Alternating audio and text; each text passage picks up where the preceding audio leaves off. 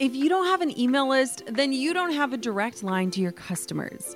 Reaching your clients, audience, supporters, and fans with the right message at the right time in the right place becomes easy when you've got a strategic email list in place.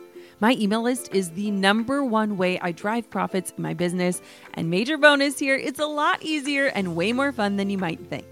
That's why I'm teaching a free live workshop all about growing your email list called From Zero Subscribers or Zero Strategy to an Engaged Email List That Lasts. I'll show you how to kick off your email list building strategy with no fear because I know it can be scary to start something new in your business. Save your virtual seat at growanemaillist.com. Inside of my free live workshop, you'll learn why email marketing is 10 times more effective than posting on social media, my secret to sending out weekly emails without adding a ton of work to my plate, my best tips for getting people to hit subscribe, and what to actually say to them to convert them from subscribers to paying clients and customers. Save your seat now at growanemaillist.com. That's growanemaillist.com to get started with an email list strategy that drives real results. I'll see you at the masterclass. You're listening to the Goal Digger Podcast, episode number 13. Today we are kicking off a new part of the Goal Digger Podcast where I am going to personally coach other entrepreneurs and you get to listen in. I had this idea recently when I was thinking about how important it is to take on mentors in your business and to get solid and sound advice from people that are further in the industry than you. While it's amazing to listen to people who have really made it, I think sometimes we can learn best from the people that are in the trenches of entrepreneurship right alongside of us. So I'm so excited to be introducing these live coaching calls as part of the Goal Digger podcast. And I want to formally extend an invitation to you, yes, you, in order to apply so that you could be coached by me on an upcoming episode. All you have to do is go to bit.ly slash GDP coaching. Again, that's bit.ly slash GDP coaching. And we'll link to it in the show notes at goaldiggerpodcast.com. But you can apply every single month to be the lucky entrepreneur that gets to be coached by me and recorded so that everyone can learn and listen from you wherever you are at in your entrepreneurial journey. I am so excited about adding these in once a month. And I truly think that we can learn so much from one another as we tune in and encourage each other in our growth as entrepreneurs. So today I'm interviewing Kate Quin.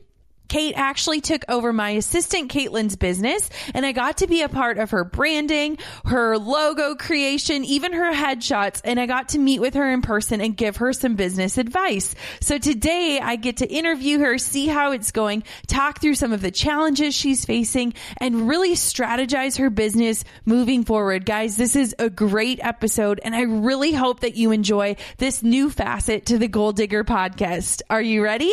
Let's go. You're listening to the Goal Digger Podcast with Jenna Kutcher, the live workshop style business podcast for creative girl bosses. So you can train from the experts how to dig in, do the work, and tackle your goals along the way. Here's your host, photographer, educator, artist, and mac and cheese lover, Jenna Kutcher. Hey, goal diggers, it's Jenna Kutcher, and today I am super excited to introduce something a little new to the podcast. So, yesterday I was thinking a lot about the direction I wanted this to go, and one of the biggest things I thought about was that sometimes it's really good to learn from people who are exactly where we are in the trenches, starting a business and just getting going. And since I get a ton of one on one coaching requests, and it's not a service I'm currently offering, because I'm focusing on courses, I thought, how cool would it be to spend one episode per month coaching an entrepreneur and letting you guys listen in? Because I think it'd be so cool for us to just learn together and to also extend that opportunity for you guys to get coached. So we are introducing this and I'm super excited about it. And today I'm really excited to kick off with a dear friend who recently came into my life and is making waves. And her name is Kate Quin. So welcome, Kate. Hi, Jenna. Thank you so much Hello. for having me. Of course. And this girl just showed up. I was like, all right, Kate, let's just do this. Let's talk through some stuff together and we'll let everyone in on it. So, will you please just start this off and tell everyone about you, your recent changes, the business you're running, where you're located, all the good stuff? Of course. Okay, so I'm Kate and I'm a mom, I'm a wife, I'm now a new business owner, which is so exciting. I actually live in Ottawa in Canada, in case anyone doesn't know where that is. I'm in Canada and I'm basically fresh off the starting blocks. I'm only a couple months into my business journey, but I couldn't be more happy about where I am. Basically, everything came about really quickly for me. I've always, always, always wanted to have my own business and my background's kind of been always working for other people in administration and kind of more operational on the business side of things. But I had been working for a few local businesses here in Ottawa and I wanted to start my own thing. So it actually came about from reading one of your blog posts on outsourcing and how you hired your support, Caitlin. And I took that leap and I reached out to her, and you know, the rest's kind of history from there. It was very quick, and basically, Caitlin gave me the opportunity to take over her business, make it my own. So now I'm continuing to support photographers and creative entrepreneurs in aspects of their business, and I am just super excited to be starting this journey. That's amazing. And in episode number seven, where I talk with Caitlin about her transition and her business and what it looked like to pass on a business that she spent years and years building, it's so fun now to see this come full circle. And it was all because of a blog post, which I think is just insane. It's um, crazy. It is. Crazy. It is. And it's like, how does this even, I mean, how is this real life? That's what I want to ask. But one of the coolest things that happened is that Kate flew into Wisconsin to kind of do the final passing of the torch between herself and Caitlin.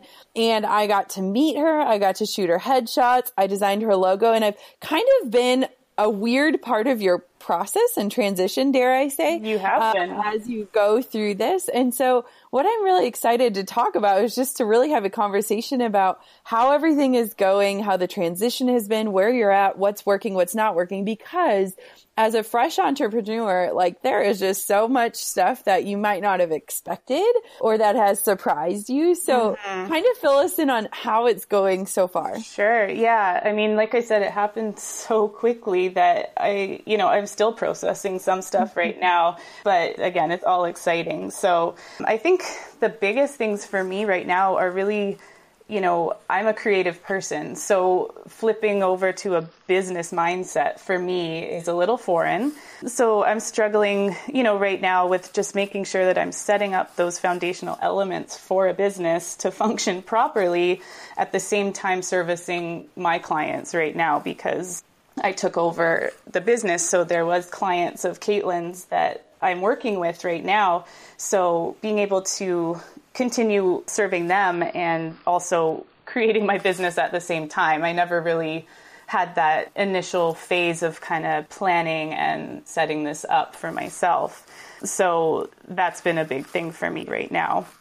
I love that. And I think for me, it's funny because whenever I speak or I teach or I show up at workshops, I always tell people like I'm a businesswoman first and a photographer, a podcaster, or a painter second. And I just got an email from somebody I went to school with and they were like, where did you go to school? What did you go to school for? And I said, well, I didn't go to school for photography. Mm-hmm. I went to school for business, not even knowing that someday I would be an entrepreneur, like with zero intent of that. Right. And so I think it's been really interesting because I love the creative industry as a whole. I love the art side of things, but what I've noticed and what I've learned is that a lot of times creative people really struggle with structure and plans and strategy and just like you're talking about, like the business side of things. And so mm-hmm. it's hard to balance those two things. And something that's really helped me over the years is to really separate the art and the business because I think that we can be better artists when we have our business lined up and in place. And it's almost like segmenting your life in that sense as a CEO and then as an artist because mm-hmm. When we set those boundaries and we lay out the foundations and we have a plan, I think it gives us the opportunity to free us up mentally to be better artists. And so it's really hard, especially in your role that you're in because you're supporting artists. So you need to be the structure for them in a sense. Exactly. And so like you said, you're almost setting up two separate workflows as you're jumping into this new endeavor. Definitely. Yeah. How has the transition been for you from going from more of a traditional job to working from home? Because for me, that was something that was unexpectedly really challenging. And I think that a lot of people don't talk about that because the ultimate dream is to work from home in your yoga pants, right? Like that's what we put out totally. there. But sometimes the reality of that is shocking. So how has that looked for you? Yeah. So it definitely has always been in the back of my mind where I've wanted to work from home and have that flexibility in my schedule to be available for my daughter. I have a seven year old daughter who's in school right now. So it's been amazing for me to not worry about, you know, before and after care for her for school. I'm now able to be home for her. So that's a dream come true for me. But on the other hand, being at home, there's so many other distractions. So I think, you know, you're constantly thinking like I should be cleaning or doing laundry or, you know, oh, my favorite show's on TV right now. But having that discipline within yourself to really set kind of hours and work hours for yourself. And for me, I've kind of set that from the get go and also created a space within my house that is an office for me. And that was a big help. You know, before I'd kind of work down at the island in the kitchen or at the dining room table, and it just wasn't productive. And when I decided to turn a bedroom upstairs in our home into my office, I just I don't want to leave this place now. So I think that's you know really really helped in kind of creating a separate office space in my home so that when I'm in here, it's work time, and when I'm not, I'm at home. I love that. And I, I think too, I mean, like I said, I don't think people talk about this enough, but especially when you are pretty much doing your entire life for 90% of it in one space, it can be really hard to set those boundaries. And I know that it was something Caitlin and I talked about a lot because especially when you're serving multiple clients who might be in different time zones or might have mm-hmm. different busy schedules or might have different needs, how has it been adjusting to that as well? Like setting those expectations from the beginning because you were so lucky in jumping into this business that Caitlin was able to speak a lot of wisdom into your life. Mm-hmm. But sometimes too, you have to make those errors to learn for yourself. So what has that looked like totally. for you? Yeah. So I was fortunate that things were kind of set up in terms of some expectations, but any new clients coming on, I've just it's been difficult with different time zones. I think every client I've had is in a different time zone. So, um, yeah. So I have clocks in my office to keep track of the different ones, but you know, just kind of making it known and reiterating, you know, what the time is for me and my actual working hours and then also not giving out my phone number. That's so you know I uh, I've done that, and you know not that it's been a bad thing necessarily for certain things, but you know going forward I'm not going to be doing that anymore because it's just too twenty four seven. Mm-hmm. And previous jobs, it's been like that for me. So I think just to set that expectation that you know, you can't reach me 24 7. I have the set hours, you know, trying best with the time zones to work within those as best as I can. That's so smart. And I would give that advice. It's been something I've struggled with as well because I have such a personable brand that I think a lot of times people feel entitled mm-hmm. to reach me. And I know that that might sound harsh.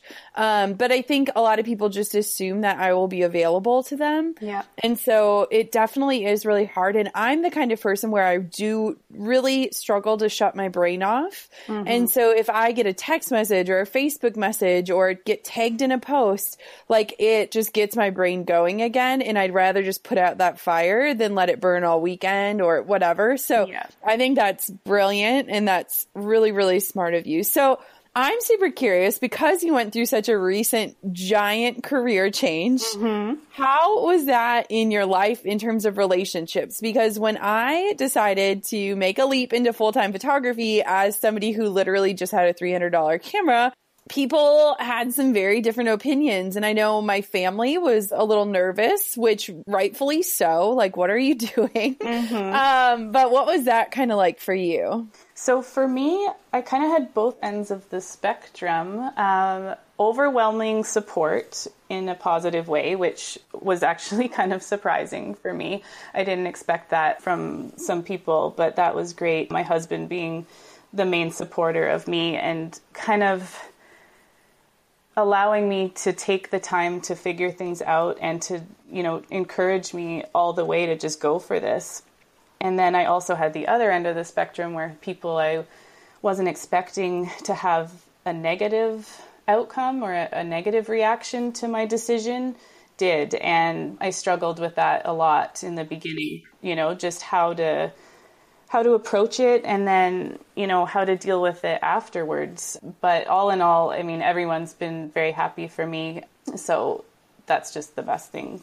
I think that it's one of those things, especially I know as women, we tend to doubt ourselves. And I know I definitely look for affirmation through other people or what they think or how they explain what I'm doing. And sometimes you're like, well, you don't really get it. And I know Caitlin and I joke about this all the time because I'm like, you are not an assistant to me. Like you are oh, doing all of these things to help grow my business and you're a part of my business. And so sometimes it's probably confusing for people where you're like, I left this stable job and salary so that I could work from home and support other people's businesses. And they're probably like, wait, what? Yeah. but it's like, no, you don't understand. And I think that I've learned that you shouldn't have to explain yourself to people like or defend. If you're on the defensive end, they're probably not your people anyways. And exactly. that's been something I've learned totally. Yeah, I realize that so. as well. Yes. So, what are some of the big goals, or what can we talk through and hash out today for you in terms of like your first year of business and what you know, is on your radar, especially since we're in a new year and the resolutions are fierce right mm-hmm. now. Yeah, it's perfect timing. Start of the new year, start of a new business. It's very exciting. So I think, you know, kind of looking at the next year, some goals for me are really just having those business operations established, things like invoicing, expenses, accounting, communication with clients. I want that to be kind of set up and running smoothly. And then a big one for me, I only have two spots left on my client list, which is awesome to begin with, but I'd really like those to be filled up. And then I would, you know, long term goal, I'd love to write an ebook one day. And so I think, you know, setting the foundation for that for me and establishing and building a client list or an email list for me to eventually get to that point if I can would be amazing. So, you know, that feels like a lot within the first year, but, uh, you know. I think it's totally doable. That actually doesn't stress me out at all. And Something that I've learned, especially in terms of coaching, I had a coaching call last night with Ashlyn, the copywriter, who mm-hmm. is the copywriter for my business. And she had just been really struggling with pricing and what her work should look like and how to set boundaries and all that stuff. And it was funny because as I started looking at her goals, I'm like, this is totally doable. And I think a lot of times we feel like our goals need to be these big, hairy, scary things. Mm-hmm. And really, it can be stuff that is building and it can be built over time. And a lot of times we want to like have things done by January 15th. You know, we set a resolution. Yeah. We're like, what can I accomplish in the next two weeks or whatever that looks like? But the amazing thing is, is that everything that you listed is things that will help in terms of the longevity of your business. Mm-hmm. Um, so let's kind of, I, I would love to just talk through each of those three because I think yes. those are really good things. And I think that they can be addressed in a way that will give you action steps in terms of knowing like, am I on pace? Am I doing this? Am mm-hmm. I working towards it? So that it's not something that just drops off of our radar once February hits. Definitely. Um, so the first things first, like getting your foundational items running smoothly. So one of the things that I've learned, especially over the last year, is that a lot of times we spend so much time working in our business that we don't have time to work on our business. Mm-hmm. And I think that there's a very big difference in how we are setting ourselves up to work on our business and how we can take out some of the work that is keeping us in it. And so for what you said, things like setting up email templates, creating workflows with your clients. Right now, Caitlin and I are going through that like major overhaul so that everyone knows who is doing what and we have timelines and we have the order of what things need to be done. And setting up things like that so that there's never any guesswork and so that you're never hopping from task to task without completing something first if you're like me, which I let me just ask you this right now. Like I have, let me count. I think I have 12 internet tabs open right now. Mm-hmm. Um, and it's something I totally struggle with. Oh my Lord. I actually have two windows with about 12 yeah. on each of them. Yeah. And something that I've learned and that I still, I struggle with immensely is that you need to write down three things every single day and then you need to start with the biggest priority and you cannot move on to number two or three until number one is done. Mm-hmm. And so Caitlin and I have started doing this every day where we will send each other our big three and if we notice that the other person is in the inbox or on Facebook or getting off track, we try to like reel it back in because it's funny when I focus on those three items, I'm usually done with them before lunchtime. But when I'm allowing those distractions to creep in, it's probably going to take me all day to get them done. For sure. And then on that point, you know, yeah. I know you have Caitlin with you, but for someone like myself who's really you know, just kind of on their own. Yep. Do you have any ways of setting that accountability within yourself with those three things? Hey, goal diggers. Lately, I've been getting excited to finish furnishing our new home, which is why I want to tell you about a brand that we absolutely love, which is Article. I have been a fan and a customer of Article for years. I'm always blown away by the curated assortment of furniture styles they offer. They have mid century modern, coastal, industrial, Scandinavian, and even boho designs. There is something for everyone, no matter your taste. In our last house, we had their sofa and leather chairs. At our lake house, we have their dining table and chairs. We also just ordered some of their outdoor furniture for our new patio. Like, if you can't tell, we are obsessed with Article. The quality and style are top notch. Article's online only model means that they can offer some great prices with fast and hassle free delivery. Pick the delivery time that works for you, and they keep you updated every step of the way. Article's customer is also amazing. They're knowledgeable, friendly, and always there when you need them. If you're like me and you're itching to give your home a makeover, I highly recommend checking out Article. They believe in delightful design for every home, and thanks to their commitment to style, quality, and affordability, it's never been easier to transform your space. Article is offering our listeners $50 off your first purchase of $100 or more.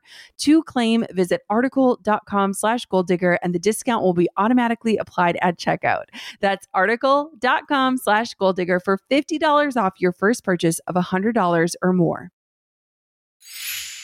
Goal diggers, we all know the B2B landscape can be a bit complex. From lengthy buying cycles to complicated decision making processes, reaching your target audience can be tough. But I found a solution tailored just for you LinkedIn ads. A whopping 79% of B2B content marketers say LinkedIn produces the best results for paid media. That's because with LinkedIn ads, you're not just casting a wide net and hoping for the best, you're strategically building relationships and driving real results. We're talking about a platform with over a billion members, including 180 million senior level executives and 10 million C level executives. You are networking with the actual decision makers. And LinkedIn's targeting and measurement tools are specifically designed for B2B marketers, meaning you're not wasting time or money on irrelevant leads. In fact, in the tech industry, LinkedIn ads have been shown to generate two to five times higher return on ad spend compared to other social media platforms. Using LinkedIn ads allows you to stay ahead of the curve when it comes to industry trends and developments, whether it's finding the perfect partner for a collaboration or uncovering new opportunities for growth. LinkedIn can be your secret weapon.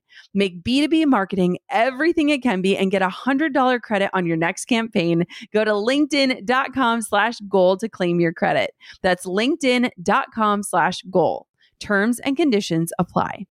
Yeah, I love that. So, the first thing for me is actually keeping a planner. And it sounds so simple, but a lot of times creative people, we're really good at starting things and we're really bad at following through. Mm-hmm. And so, what I've tried to start doing is writing down my three for the next day at the end of the workday so that I can close my office doors and not be thinking about those three things. So we'll do what I love to call a brain dump about once a week.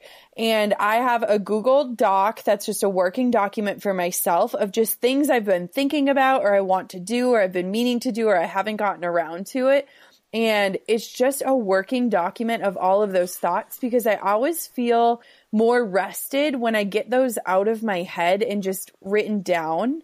Because do you ever feel scatterbrained or is that just me? no, I'll wake up in the night, you know, yes. thinking about something and then that just spirals into not being able to fall back asleep because oh, yeah. the wheels start turning and you just have ideas and thoughts and all these things that happen and then yes. you know you're in this loop of of ideas but well and a lot of times too we're efficiency experts in the sense of if i'm awake in the middle of the night i would way rather just get up and work than to lay in bed and yes. not do anything exactly. and so caitlin for christmas she actually gave me the book present over perfect have mm-hmm. you heard of it that's going to be on my you know reading list because yes. I've heard of it, but I haven't. Everyone to needs it. to read it. We're, I'm starting a book club with my mom and sisters, and we are going through that one because it's a really incredible book, but it's also just really I mean, it knocks you to your knees in the sense of learning how to be present and to dial your mind down and to not let yourself just say,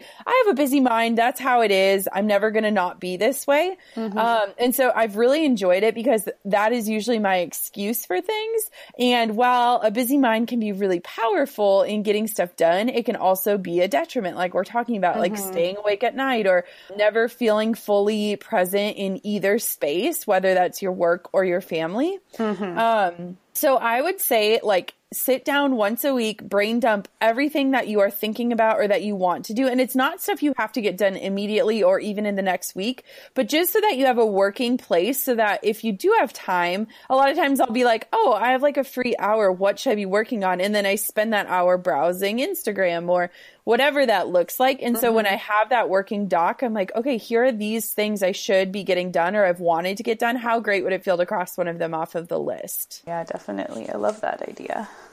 And then the other thing too, I would say is in terms of getting your foundation set, stop delaying like things like templates or in workflows. And a lot of times we put that stuff off because it's going to take time, but the amount of time we're spending sending emails that sound the exact same or um, recreating content because it's just a little bit different.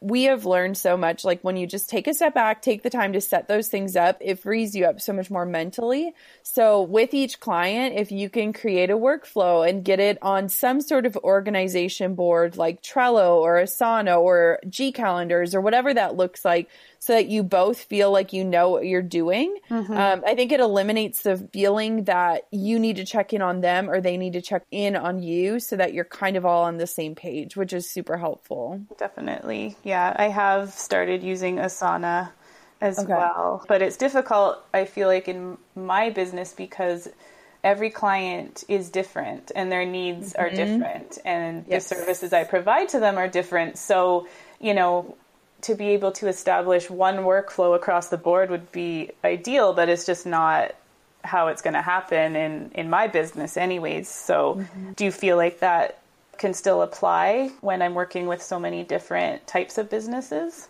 Definitely. And I think that what the biggest part of that is, and Caitlin and I tried Asana and we just really struggled on it. Like she would assign me tasks and then I would just delete the email. Uh-huh. like, yeah, like I just don't want to deal with this right now. it is email overload. And so what I think is important for you to remember is that while you are serving other people's businesses, you are a business owner first. Mm-hmm. And so while you have this innate desire to communicate with your clients in a way that is going to speak to them and stuff, like you are still running your business and you can't be everything to everyone. And so you have to figure out your system and whether or not they're going to jump into Asana or jump onto Trello or whatever that looks like, as long as you know exactly how you're doing it and you're setting that up as a boundary or as a foundation that is very clear, the more that they can see that you're organized, I think the easier it will be to get them on board or to invite them in to join you in that sort of organization, mm-hmm. if that makes mm-hmm. sense. No, it does completely. So, Good. Okay. So the next thing is you have to add two clients to your client list, ideally. So you've run your numbers, right? Yes. You kind of know what you need to make or what you want to make in terms of your goals. And you know that in order to meet those goals, you have to get two more clients to your client list. Right. So, where are your clients finding you? Would be my first question. And I know that you've had most of Caitlin's people kind of transition over, but you've also had a few new clients and a lot of new inquiries. So, 1st mm-hmm. off, where is that coming from? So, a lot are just generated through my website, but I think a lot, you know, just after Caitlin's podcast, people found me through you as well and just kind of inquiring about, you know, who did take over Caitlin's business and a few have, have mentioned that as well when they've reached out. So Okay. So I'm just going to throw this out there, but I'm pretty sure after this episode airs, you probably won't need two clients. that would be um, amazing. Um, that would be amazing. Um, so one of the things that I love in terms of talking to entrepreneurs, especially when it comes to coaching, is asking somebody like, let's say you needed a thousand dollars extra this month for whatever it would be, whether it was a medical expense or a vacation or whatever. Mm-hmm. And I love to ask them, like, if you had to go out and hustle, what would your action steps be? And I know that you're newer to this, but what kind of things would you do that are already in place in order to tell the world, like, hey, I am available for hire. This is how you can get in touch. Do you have any ideas on that? I've used Instagram a lot. So just building that and trying to establish myself on there so that yeah. you know a lot of creative entrepreneurs are on Instagram so I think they go there first sometimes to find these people. I like to kind of check it out myself and see and find my dream clients on Instagram too and mm-hmm. then you know kind of look into their business a little bit and then I haven't done it yet but you know trying to reach out to them as well on my own instead of having everyone come to me Yep. And we all know that's how Caitlin got me. so I think both of those are great options. And I would love for everyone that's listening to really think about this question. Um, because a lot of times we expect people to come to us, right? Like we just sit there and refresh our inbox over and over and over again and pray that there's a new lead in there. But a lot of times we're too afraid to go out and either post and just say like, hey, I am available, or this is what I do, and this is how I can serve you in your life, whether you're a photographer, a calligrapher, a stationer, whatever that is. And I think a lot of times we are just too afraid to put it out into the universe. Mm-hmm. We're afraid that we're going to look like we aren't booking enough, or that we're not successful, or that we're struggling. And we just need to kick that fear to the curb once and for all because every time that I've put something out into the universe like that, it has always come back to me. And I think that a lot of times we expect that people are following us and seeing our posts and watching us and they know what we're doing. And, you know, people aren't on social media all the time and they're definitely not seeing all of your posts. So I love that you followed up your first response with the fact that I would do research and find people that might be my dream client and reach out to them and extend my services because I would love to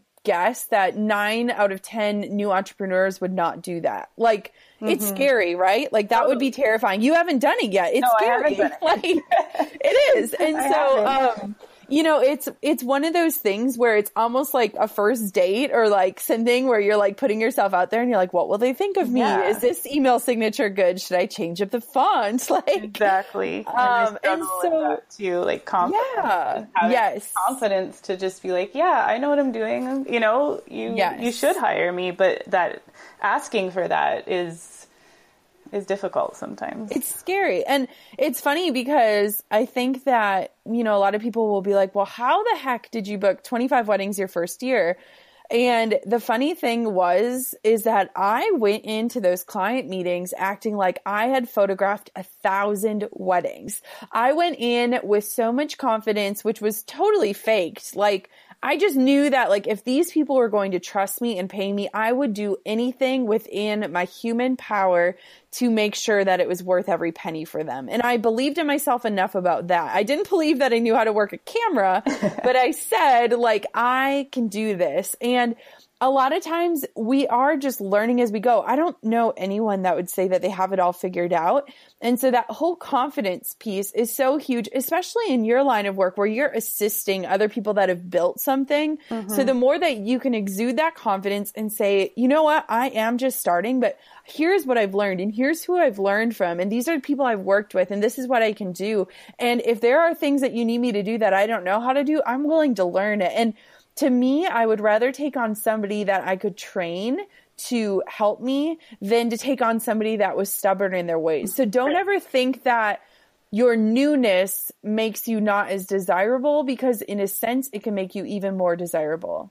Yeah, okay. Never thought of it from that angle. Yeah. I like that angle. That's good. Exactly. Yeah. Well, and it was funny too because when I was talking to Ashlyn, we were talking about expanding her team and I'm like, you don't want to hire somebody that's parallel to you right now because chances are they're going to want to go off and do their own thing and you know you, then suddenly you guys will feel like you're competing against each other and you're not a community anymore mm-hmm. like you want to hire somebody that wants to do what you're doing someday or that is willing to learn what you're doing now and so i think a lot of times when it comes to hiring somebody as an assistant you don't want to hire somebody that's, you know, training up to become the next you. You want to hire somebody that's either comfortable and more comfortable being in that position to assist or help or somebody that eventually wants to be like you and is willing to commit, you know, a certain amount of time to you so mm-hmm. that you can train them and make it worth it. So, definitely. That's how I feel about that.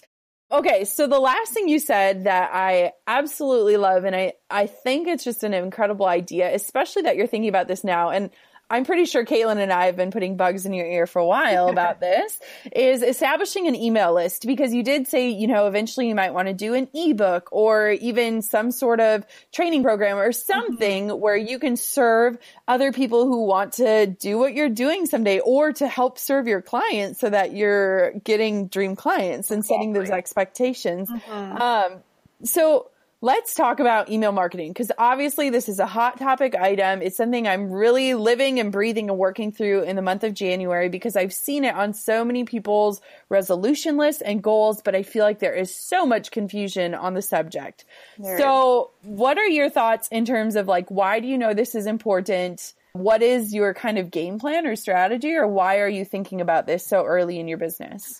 So, yeah, I think that basically in my business, it's really difficult to kind of build, you know, that trust and credibility mm-hmm. for myself because what I'm asking of people or what people would be hiring me me to do is really be a part of their business and it's usually their baby that they've built from the ground up. So that's a hard hard thing for them to do. So I think that being able to have that list and have that communication with people so they can get to know me. When it comes time to maybe make that jump when they want to outsource or they want to you know expand their team and hire me they wouldn't have to think twice about who. They would know me and trust me and know that that was the right decision. So i think that's kind of my immediate reason of why i want this. But again yeah. you know down the road i would love to offer those other things that we mentioned like templates ebooks training programs. I love that. And you know, this is something Drew and I just went through when he launched his business. And the funny thing was, is that we focused on growing his email list from day one before he had a logo, before he had a website, before he even had a business name. Mm-hmm. Uh, because we knew that like hiring a health coach is something that you're not just going to go pick the average Joe. You need to like them. You need to trust them. You need to know that they're walking the walk and, you know, they're living a lifestyle that you want. And so we understood that. And before we even launched his business, we had over 2,000 subscribers on his list because we were super serious about growing it and serving people before we were ever going to sell to them. Mm-hmm. And so I think a lot of times, especially in terms of service based companies, a lot of people think, well, why the heck do I need an email list? Like products, sure, it makes sense, but service, yep. no. And I was, I was totally one of those people. Like as a photographer, I was like, I have no idea why I would need an email list. I have all my client emails somewhere in my inbox box. Yeah. If I need them, I can track them down. But On top of my many titles as mom, entrepreneur, and creative, I've also added host. Drew and I host on Airbnb on our favorite island in Hawaii. We started hosting as a way to make some extra income, and we've had such an easy breezy experience. Now we host year after year, and it's been a fantastic side hustle. Not to brag, but we've also been crowned Airbnb Superhost several times, so we are really killing the game. It's about having spaces we can enjoy as a family while creating memorable experiences for our guests, and it helps that we earn a little extra cash on the side. Your home might be worth more than you think. Find out how much at airbnb.com/host. One of the things that you said first is you don't want potential clients to forget about you. You want to stay front of mind all of the time. And you can do that so much easier through email than through social media because your emails can be very calculated. They can be super consistent and you can be reaching people and serving them over and over and over again so that you become this reliable person in their life. Hey guys, I needed to interrupt our interview to tell you about a special opportunity that is happening January 17th, 18th, and 19th. I will be hosting four live webinars on what to say, when to say it, the creative's how to guide to email lists. And I really want you to sit down and join me for this one hour training all about how to capture someone's email list, the number one email you need to send to your list, and simple email recipes to wow your list that turn them into your biggest fan club and help you serve them better. So join me for this live webinar training at www.growanaemaillist.com. Again, that is growanaemaillist.com. Save your seat. We have four webinar trainings available and they're filling up fast, but I really hope that you join me so that I can pour more email list inspiration into your life. It's funny because to me, this might sound really weird, but email is more intimate to me than social media. Like mm-hmm. I have to choose to click open and I am seeing your name as a sender and social media, it's just like you're screaming to the masses and hoping the right person hears you. Yeah. Whereas email, it's a lot of intentionality behind it. And I just love that. And one thing that I love to know is um, statistics show that most potential clients have to come in contact with your business seven times before they will hire you. Wow. So if you're not collecting their information or giving them something that is worthy of getting their email address for, what is the chance that they're going to remember your URL? You know? Yeah, no. Like, it, I mean, it's, we, we love to like think the best in people, which I think is a brilliant mm-hmm. thing. But, you know, a lot of times we're like, oh yeah, you know, of course they would remember me, but we, I mean, I, like I said, I have 12 internet tabs open. I don't even remember what I ate for lunch. Like, yeah. so that's one of the things. And I think that especially for clients and me as somebody who hired someone just like you, I was not ready to outsource for a very long time. Like there, I mean, it was months and months and months of me like, okay, I think I'm ready. Uh, I'm not ready. I think I'm ready. Ah.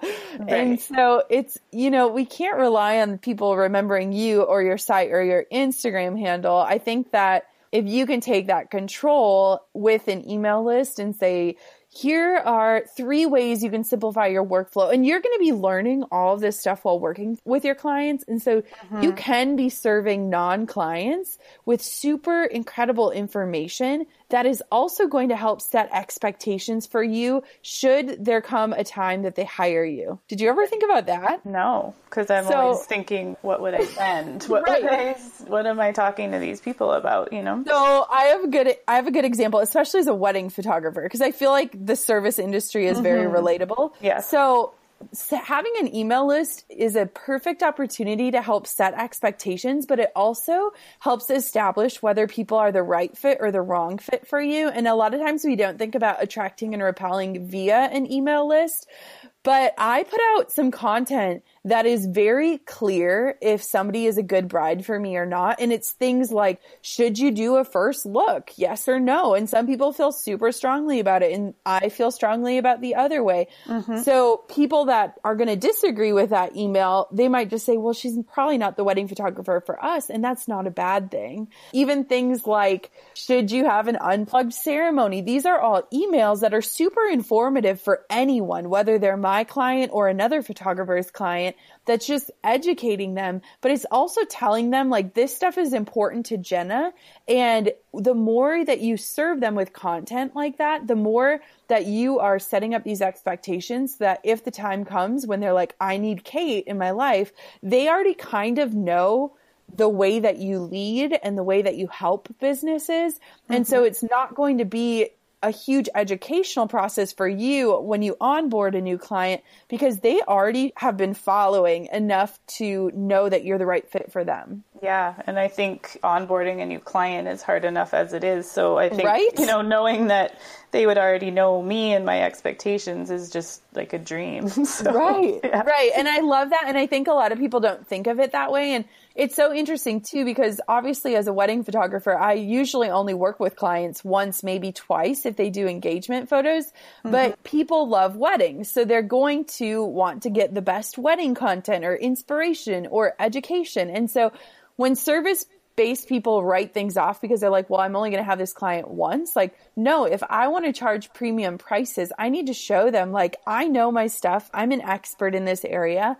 I have something to offer you that's either going to make your life simpler or more enjoyable or solve a problem for you. And so a lot of times as service people, we're like, well, I don't have like a promotion code to send them mm-hmm. or I don't have a course to launch or whatever that looks like. But your email list is awesome. And that brings me to number two, which is like you said, you need to build that know, like, and trust. Mm-hmm. And I think a lot of times we're like, well, I can do that on social media. But guys, like, social media is changing every single day. Like, I can't keep up with it anymore. And it's so hard to know, like, are posts even being seen? Are people even like getting our content? And yep. if they are, they're probably not getting it in the order that we're putting it out there, you no. know? I have to and set so, notifications just yeah. to make sure I don't miss the people I want to see. Exactly. And I don't I don't even do that. And so it is it's like we love to be like, "Well, I posted about that on Monday, but like I know that 90% of my followers didn't even see that." Mm-hmm. And so I just think with email, you're in control. You don't have to worry about algorithms. You know that you're reaching people. And a lot of times too, if you can send out emails that are in a sequence. So I'm doing like a challenge. So I know that people are going to get day one, day two, day three, day four, day five, all in a row at the right time. It's all delivered to them. And I'm not wondering like, did they miss day three no. because I sucked on that post or whatever that is. So I think that kind of takes that stress away from it. And I think you can also have a more casual tone of voice in email. The other thing too is even if you're not selling a product right now, email lists are the best way to communicate updates about your company. So when we talked about you needing those two clients, what an amazing way to reach out to your list and say, Hey guys, I have two openings right now. If you know somebody that needs help or if you're interested in just talking more, set up a time to chat with me. We can talk through what your business needs. And we're doing that right now with Drew. Like he's taking on 10 coaching clients, we're using that email list of people that said, I'm interested in what Drew has to offer. I might not be ready to be coached yet, but I'm at least interested and wanting to know more. And so you don't feel like you're putting this out there to like your great aunt in Florida who probably doesn't care that you need two clients. You're like, I'm actually reaching people that opted in that said, I want to know more about this. And so it feels a lot easier to talk specifically to an audience than to like be like, okay, my college roommate's reading this and she probably thinks I'm crazy. Right. You know what I mean? Yeah, totally. And I wouldn't have thought you know, having talked about how I was trying to reach new clients and how leads were coming in, I mm-hmm. I honestly didn't think about the fact that an opt-in or an email list would be able to capture those people and at some point down the road they might become clients. So that's totally. huge to me yeah. And it's funny too with drew stuff because with the email list like an email list is going to convert so much higher than your social media is because like i said it's people that have opted in. Like they've said I'm interested in this. I'm interested in what you have to offer. I've already signed up for something from you. So you're not screaming to the masses anymore. And so for us with Drew's business, it's been a lot easier to say like, Hey, here is what this coaching looks like. If you're not ready for this, we have other free options or things to just kind of ease you into the water. But we just want to let you know, like, this is an opportunity right now. And also it can have a more clear call to action in emails that's like, if this isn't right for you, but you know somebody it's right for, forward this email on. Whereas like on Instagram, like you get tagged in a post and it's gone in five minutes. You know what I mm-hmm. mean? Things Yeah. like that. Like I don't even, I can't even keep up with notifications anymore. So, No. so yeah. I mean, the last thing that I would say about email lists is if nothing else, your email list kind of helps you know where you're at in terms of the health of your business. And it's a good indicator if you are going to start creating things eventually, like even a couple years down the road from now. And mm-hmm. you're like, I want to train other people to become a virtual assistant, or I want to serve creative entrepreneurs in a way that gets them prepared to outsource or I want to provide a tool that lets people know how much money they would save by outsourcing or whatever that looks like. It's really a great way to gauge like is this going to be worth my time before you spend all this time creating something that people might not be willing to pay for. And we do mm-hmm. this all the time. Even Caitlin and I, we had talked about, you know, what if we created a course and like helped clients and assistants learn how to work together and help them create those workflows. And we kind of put out something out there to see if there was interest. There wasn't an interest. There was definitely a need for it, but it wasn't our place to fill it. And so it was really great to figure that out before we spent weeks and months developing something that probably wouldn't have done well. Yeah, I guess it's almost like a pre-order on a product or something, right? Exactly. Kinda, yeah. exactly. Gauging It's awesome. Mm-hmm. Oh, that's awesome. So let's go into a few more questions before we wrap this up. And I have your questions because we got them done mm-hmm. before. So one of the questions is how to make it a priority when day-to-day tasks seem more urgent in terms of emailing. Yep. So you see the benefit in email list, but it's a long-term goal to sell something to them eventually. And it's mm-hmm. difficult to make that a priority. Yeah. So I love this question and I agree. I mean, I think it is really hard, especially when you're starting out. There are so many places that are calling for your attention. And obviously you're putting your clients first and then your business second, which Exactly. sometimes can be really hard, especially when Yeah. you're starting. Yeah. Um, and so one of the things that I am starting to do in this new year is to batch my schedule. So what that looks like is instead of jumping from task to task every single day, I'm trying to devote two days a week towards content creation and then two days a week towards other business operations. And I found that if I were to sit down and say, hammer out three blog posts or three emails, I could see the bigger picture more clearly than if mm-hmm. I were to do one email here and then one email next week. And it's hard because you have to spend that time reacquainting yourself to what, you know, what did I say last week and what was I leading into?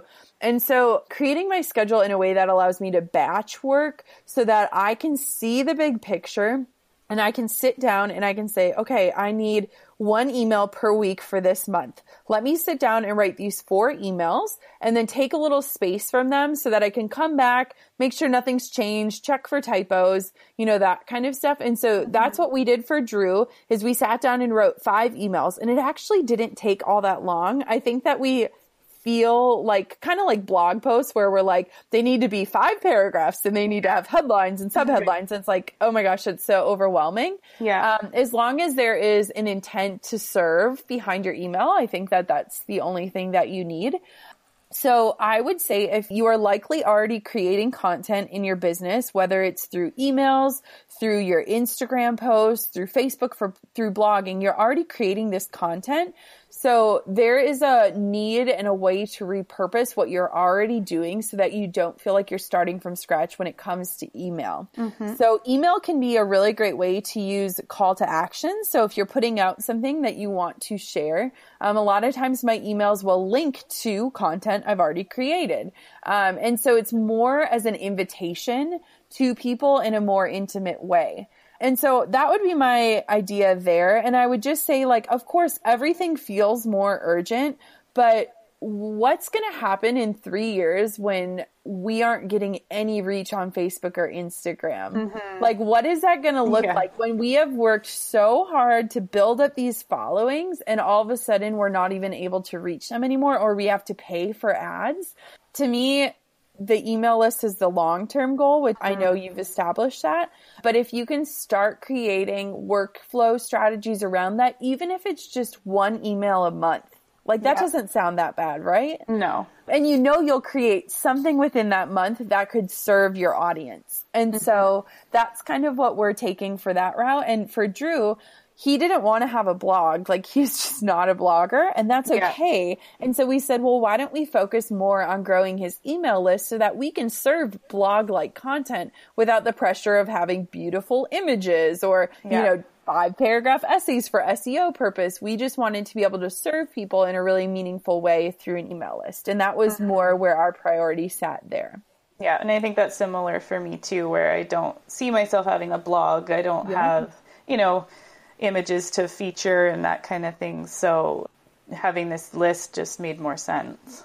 Yeah, and I think too, especially like same with Drew, he is doing more of a service thing and it, it is more personalized because like personal health and wellness is so mm-hmm. such a personal thing. And so he's like, I want to be able to send out content that's going to help everyone. But then for those people that do want to get more specific, that will be what the one-on-one stuff is for. And so mm-hmm. it's looking at the email list as a way of serving with a more overarching, like, here are things to make your life easier or solve a problem or to make your life more joyful. Like it's pretty mm-hmm. easy to think about skill sets and gifts that you have in your life that allow that to breathe into other people's lives.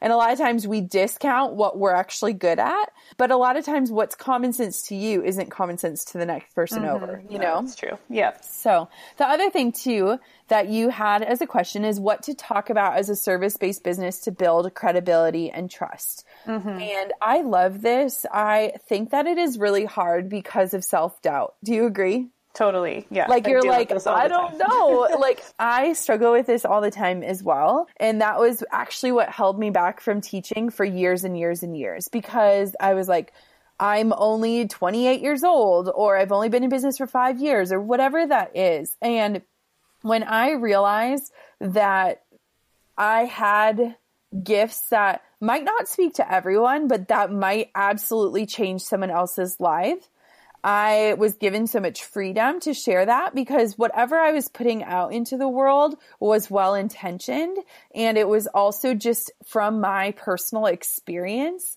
And so nobody could tell me that it wasn't happening or that it wasn't mm-hmm. real or that it wasn't valuable. And so when I learned how to share my experiences in a way that would make it relatable or apply to someone else, instead of feeling like I needed to Google like how exactly do you do this? Mm-hmm. What if I just said, this is how I did this and explain, you know, maybe it worked, maybe it didn't work and talking through that. And Drew is struggling with the same thing right now because he he's not a certified nutritionist. He knows a hell of a lot about nutrition, mm-hmm. but a lot of times he'll second guess himself and start getting down that rabbit hole of searching for all these scholarly articles on how to do this right. or, you know.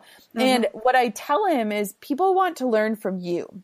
People yeah. want to know your experience. People want to hear what you learned or how you did it or how you helped someone. And so when it comes to building credibility and trust, that trust needs to start within yourself. I know that sounds so Oprah of me, but I, I believe that is when you can trust and say, I've done something really incredible in somebody's life. And if I just share this story, somebody might relate to this and learn from it. And that's mm-hmm. exactly what these episodes are going to be. This coaching, it's showing like, Hey, I, Jenna, do not have all the answers, but I can at least lean on my own experience and what I've learned in order to help other people. And so, you know what I mean? It's just one of those things. So I would say, um, making sure that when you are using social media, or sending out an email, um, establishing the things that you've been working on or the things that you've helped a client do. Another awesome way is to get testimonials. So we have a free guide that I'll link to in the show notes about how to get the most out of your testimonials and your clients can do the talking for you. And that is one of the most magical things that we underutilize way too often. Mm-hmm. And then also just faking it until we make it. And I don't know if we'll ever make it. So I'm pretty sure we're all faking it. Yeah. But really just saying and believing like, this is what I can do for you and this is how I can help you. And if I can't help you, let me find somebody who can. And I think that that takes a really brave person to do that because sometimes mm-hmm. our no's can be someone else's perfect yes. And I think that's really important right. too. Yep. Agreed. So anything else?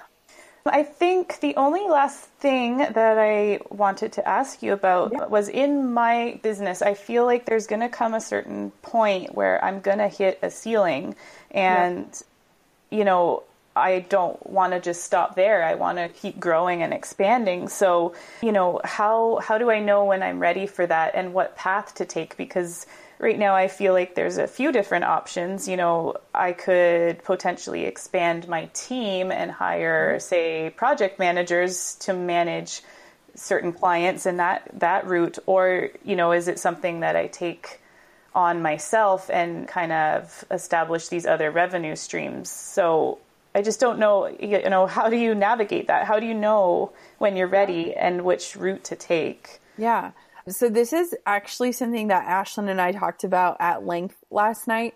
She sent over these beautiful spreadsheets and all of her income goals. And I mean, she sent over everything and she was so well organized. And the first thing I told her is that when I saw her stuff, it had her working 50 hours a week. Mm-hmm. And I mm-hmm. said, Ashlyn, I don't want you working 50 hours a week. I know you can and I know mm-hmm. you're capable of it. But if you are planning right now to schedule out your entire year working 50 hours a week, knowing that you are a yes person and you're probably going to take on more than that 50 hours, which is going to push you closer to 60, you're going to be burnt out in a year. Mm-hmm. And so what we talked about is how can we get down those hours so that she can work on her business and not just in it, but also again, expanding her team. So she was finding, and you're probably going to find this as well, that she was getting a ton of requests for a service that she had the capacity to offer and that she had the knowledge to offer, but that she didn't exactly enjoy offering. Mm-hmm. And so it was something that she kept having to turn people away, which she was turning away income because it was something that she, one, didn't have time for, and two, it wasn't something that brought her a lot of joy. And so I said, what would it look like for you to contract somebody to help you with that so that you still had your hand in it, but it wasn't the brunt of your work? And you pay that person. So you're supporting another entrepreneur while also getting additional income and revenue into your business without taking on a lot of extra work. So that was the first thing we had talked about. And I would say, you know, when you hit a ceiling, a lot of times to me that isn't just talking about money it's talking about time. Mm-hmm. and i never want people to work so hard that it's like they don't have any extra hours in the day. You know what i mean? Like yeah. we i don't want you to get to that point where you are like heading to burnout. And i think it's really hard. And i talked about this in my episode with laura casey. Like so many very talented people worked themselves to the bone before they figured out how to prioritize and restructure and to cut back and what that would look like. And so I would say that you're going to know when you get to that point when you're turning away work that you either want mm-hmm. or you know you could do, but it's in your skill set, but maybe not your gifting. And I think that once you start getting to that point, that is when you should consider taking on help. And I obviously can't speak to it enough in terms of what my business has looked like since I took on Caitlin.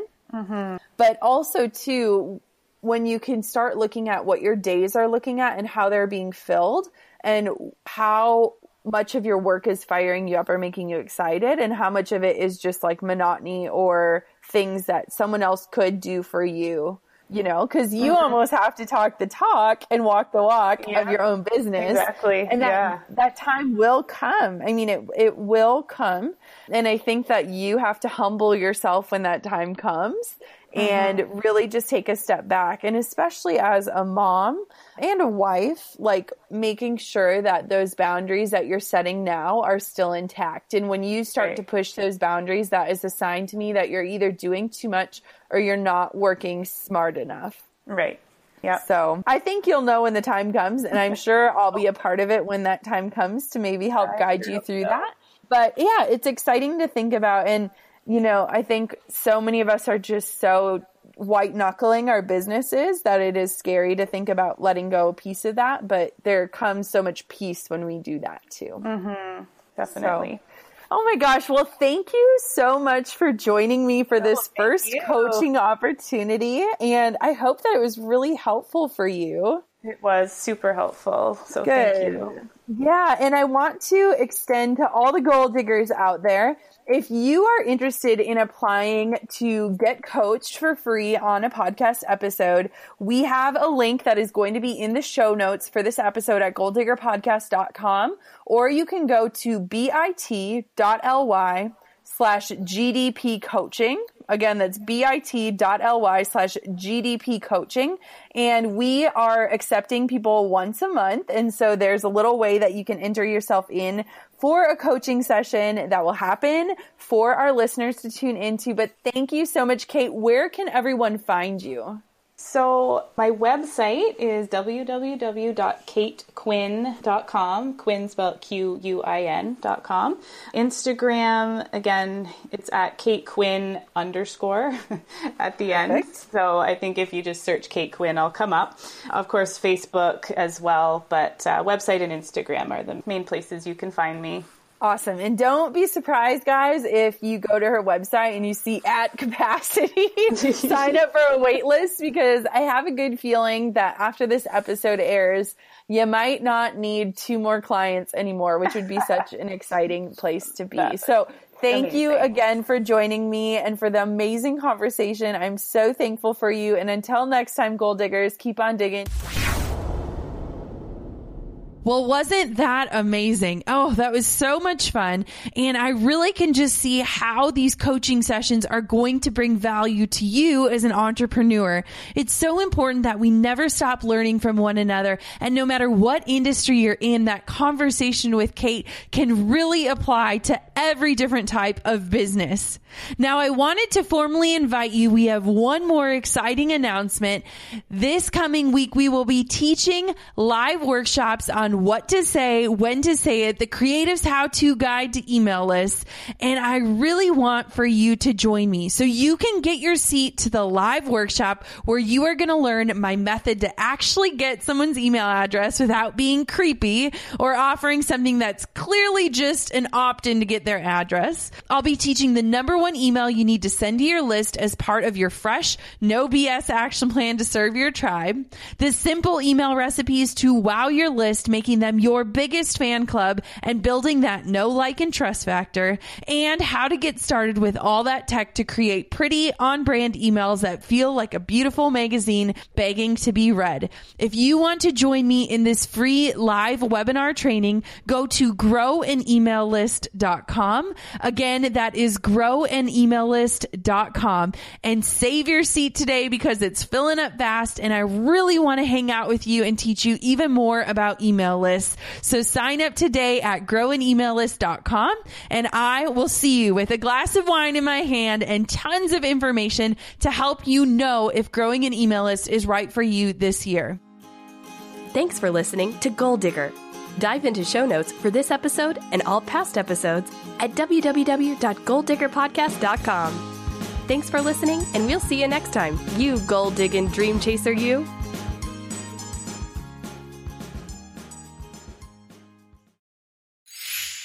Hey, goal diggers. Lately, I've been getting excited to finish furnishing our new home, which is why I want to tell you about a brand that we absolutely love, which is Article.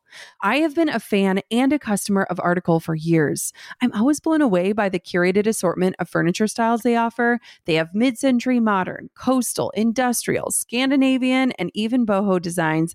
There is something for everyone, no matter your taste.